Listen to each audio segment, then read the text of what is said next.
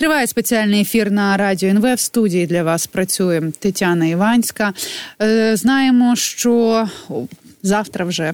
Друга річниця повномасштабного вторгнення Росії до України, і от власне 24 лютого лютого Київ мають відвідати багато іноземних лідерів. А на 25 лютого Анонсується величезна конференція щодо майбутнього шляху України, в якій візьмуть участь усі топові чиновники. Анонсують чесну розмову про майбутнє. От власне будемо і чекати. Ну а поки будемо е, будемо говорити, що ж можуть нам сказати і чого можемо очікувати. Про це поговоримо з нашим гостем. Олексій Кошель, політолог, разом із нами на зв'язку. Пане Олексію, вітаю вас і слава Україні! Героям слава! Пане Олексію, ну давайте не будемо приховувати, що е, деякі люди досі згадують власне ось е, ці 22, 21, 20 числа лютого два роки тому і згадують обіцянку президента України про шашлики в травні. Е, звичайно, що цей наратив згадується щороку, власне, в кінці лютого і час від часу. Як ви вважаєте, про що буде ця розмова і чого очікують? Очікує зараз е, суспільство від цієї розмови, яка відбудеться 25 числа?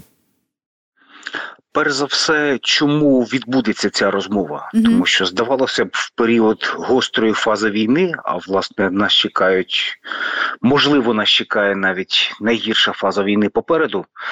Е, в цей час потрібно економити кожну годину будь-які часові рамки, будь-які ресурси для того, щоб мобілізовувати роботу держави максимально.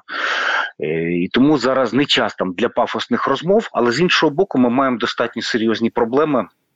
Е, на внутрішньополітичному і зовнішньополітичному рівнях результати останніх соціологічних опитувань показують про те, що рівень е, індекс страху, індекс занепокоєння зріс на 10%. Це не просто зростання, це отакий швидкий стрибок, і тому зростають також і окремі панічні настрої, і невпевненість у майбутньому, і багато чого іншого. Тому от реально потрібно потрібен діалог, потрібна чесна розмова саме для цього.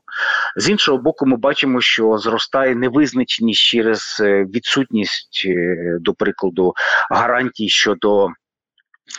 Е, щодо багатьох питань, дуже багатьох питань. От лінійка питань просто накопичилась, починаючи від е, Сполучених Штатів, е, затримка, можливо, навіть блокування із фінансуванням, закінчуючи невизначеністю заходу. От зараз ми можемо говорити про от, вкрай велику слабкість заходу, і mm-hmm. така велика різниця між публічними заявами, коли, коли говорять, що ми Україну не залишимо, ми будемо фінансувати впродовж тривалого терміну, і Путіну не вдасться розгойдати нас з огляду на шантаж довгостроковою довгостроковою війною.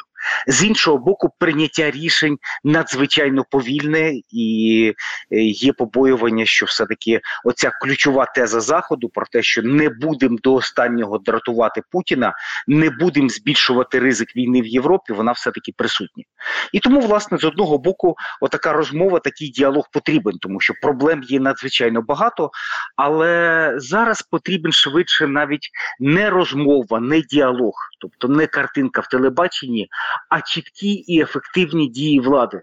От коли ми критикуємо захід, говоримо за те, що він надзвичайно повільний, за те, що він е, робить половинчаті рішення.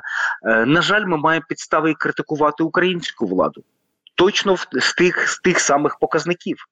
Ну, перепрошую, е, останнє, що можемо згадати, це закон про мобілізацію, який розробляється вже 4 місяці, і знову переноситься на наступний місяць. Так і знову переноситься, і знову очевидно, е, ми не впевнені в тому, який кінцевий варіант закону буде. Я маю на увазі щодо якості законодавчого mm-hmm. щодо якості. І, власне, та частина правок, е, яка озвучувалась в публічній площині, і те, що мені доводилось бачити, ну ви знаєте, там відсоток популізму також достатньо великий от скажімо, низка депутатів пропонують, що депутатам дозволимо перебувати одночасно і на фронті, і в парламенті. Перепрошую, так не буває, тому що коли ви пропонуєте норму, що е, депутат може перебувати у складі збройних сил. Бути мобілізованим, а з іншого боку, даєте йому можливість перебувати і на сесійних засіданнях, і під час роботи в парламентських комітетах і офіційних делегаціях. Перепрошую, це вже не військова служба, Це вже знаєте, в радянському союзі було таке слово показуха. Це голий порожній піар. І тому немає чесної розмови, є затримка з прийняттям багатьох рішень. Ну і власне в мене враження, що влада намагається оці і настрої громадян, і невизначеність, і тези заходу, і провали в роботі влади просто перебити в інформаційному плані черговою картинкою, черговими розмовами, черговими загальними тезами. В той час, як зараз потрібно максимально мобілізовувати ресурси і в швидкому часі е, готувати готуватись і до оборони, і до посилення обороноздатності. Пане Олексію, ну а ви не очікуєте того, що все ж таки цього разу нам скажуть чесно, що далі буде гірше? Ну мені здається, е, це кожен українець розуміє, що знаєте, що два-три тижні Арестовича вони не працюють так само, як і два-три роки. І ми розуміємо, що ну мені здається, притомні громадяни розуміють, що далі буде лише гірше, лише важче. Але чи наважиться це сказати влада? Ви знаєте, я от критично ставлюсь до цієї тези. Я переконаний, що в кожен історичний період потрібен свій арестович. Угу. От потрібне своє заспокійливе, свій арестович, свої порожні розмови. Е, і на превеликий жаль, цей механізм працює. Він зараз нам не потрібен. Нам потрібен інший механізм. Нам потрібен чіткий, швидкий, ефективний алгоритм прийняття рішень і посилення обороноздатності. От я наведу приклад. Е, кілька днів тому відбулася зустріч е, президента із е, пропрезидентською фракцією Слуга народу. Там було присутньо близько 200 чоловік. Ну от українська політика влаштована таким чином, що всі таємниці, які говоряться в такому форматі, вони відразу стають відразу стають зрозумілими і зрозумілими для всіх. І тому ми я особисто прочитав е, не не одне інформаційне повідомлення і статтю про те, про що говорилось на засіданні фракції. Я не побачив ключового. Не говорилось про першочергові законопроекти, mm-hmm. не говорилось про законопроект про мобілізацію, не говорилось про мобілізацію в широкому форматі із е, залученням фінансових ресурсів, будівництвом лінії оборони і багато чого іншого. Я вже не говорю про те, що це мала бути зустріч не президента із фракцією, а президента із парламентом в закритому режимі, або, можливо, ну враховуючи фактор ОПЗЖ, такого формату не може бути, принаймні президента із лідерами фракцій і груп у парламенті. От такі речі зараз важливі для того, що і не просто зустріч на рівні поговорити, а зустріч у форматі, коли на виході виходить чіткий план там законодавчої роботи для парламенту, перших 10, 20, 30 кроків, які необхідні для посилення держави. Пане Олексію, Оці речі нам зараз важливі. Власне, е, нам потрібно, е, от ви кажете, та можливо, і варто було б десь заспокоїти, але ну мені здається, ми всі розуміємо, до чого йде, і буде гірше. і Треба навпаки готуватися.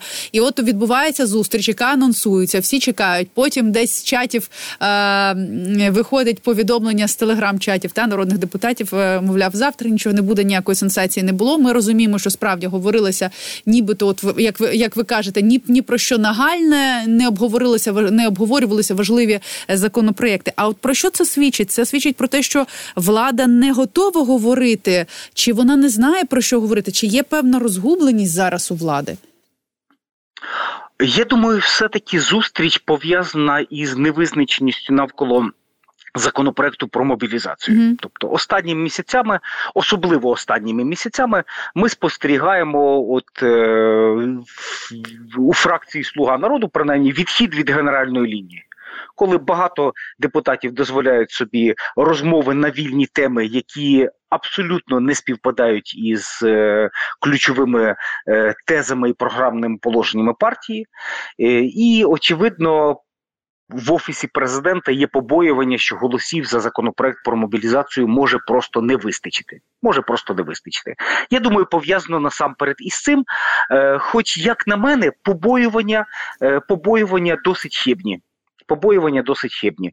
Е, тут проблема зараз в іншому. Це проблема якості самого законопроекту. Це перше. Mm-hmm. І друге, ключове, законопроект має дати відповідь на питання справедливості. А це питання лежить не в площині законодавчої роботи, а швидше в уряді, в кабінеті міністрів. тому що мали б бути запропоновані логічні зрозумілі механізми бронювання е, для принаймні багать, дуже багатьох категорій громадян. Тобто уряд мав би розробити цей механізм і запропонувати е, суспільству про те, що от є, умовно кажучи, 156 категорій, які ми на сьогодні бронюємо. Чому? Так, тому, що там підготовка Підготовка лікаря, умовно кажучи, це е, університет плюс інтернатура. Це достатньо тривалий період часу, і для держави буде помилкою, якщо ми, скажімо, зараз будемо відправляти педіатрів або там масово відправляти стоматологів, які, умовно кажучи, мали б в тилу виконувати свою роботу для того, щоб не було проблем із зубним болем болем у мобілізованих там впродовж тривалого часу. Я говорю про так на таких достатньо умовних прикладах, але саме таких категорій є багато. І тому е, зараз у Кабінету міністрів із цією роботою реальний провал. Коли я побачив кілька днів тому інформповідомлення е, про те, що вирішилось питання е, бронювання для працівників е, сфери, яка зав'язана на оборонну промисловість, Тобто тих, хто в тилу виготовляє коптери, виготовляє снаряди, виготовляє військову техніку. Я перепрошую, це потрібно було зробити на другому році війни, через два роки після початку війни. Чи це рішення, яке повинно було бути прийняте іще е, весною влітку 22-го року? Отакі затримки неприпустимі, і е, принаймні зараз ми не бачимо жодних натяків, от, ну принаймні на рівні публічних заяв або публічних припущень е, про те, що оце питання справедливості, чіткої, логічної, зрозумілої для суспільства системи відстрочок від мобілізації, е, поки що розуміння в цьому плані немає. Ну а власне анонсується, що окрім президента буде ще й перша леді на ось цій прес-конференції. Це буде така е, розмова про різні аспекти майбутнього України. Крім того, я нагадаю, що там буде військово-політичне керівництво України, прем'єр-міністр, голова Верховної Ради, служба безпеки України, управління розвитки, Мінстратехпром, ну і звичайно, офіс президента і Мінінфраструктури. Ну от побачимо про що будуть говорити 25 числа.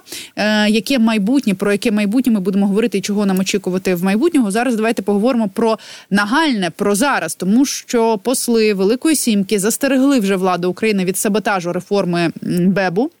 Бюро економічної реформи ой безпеки. Перепрошую а, лист написаний на ім'я голови парламенту Стефанчука і адресований так само і прем'єр-міністру і голові е, офісу президента, кільком ще урядовцям.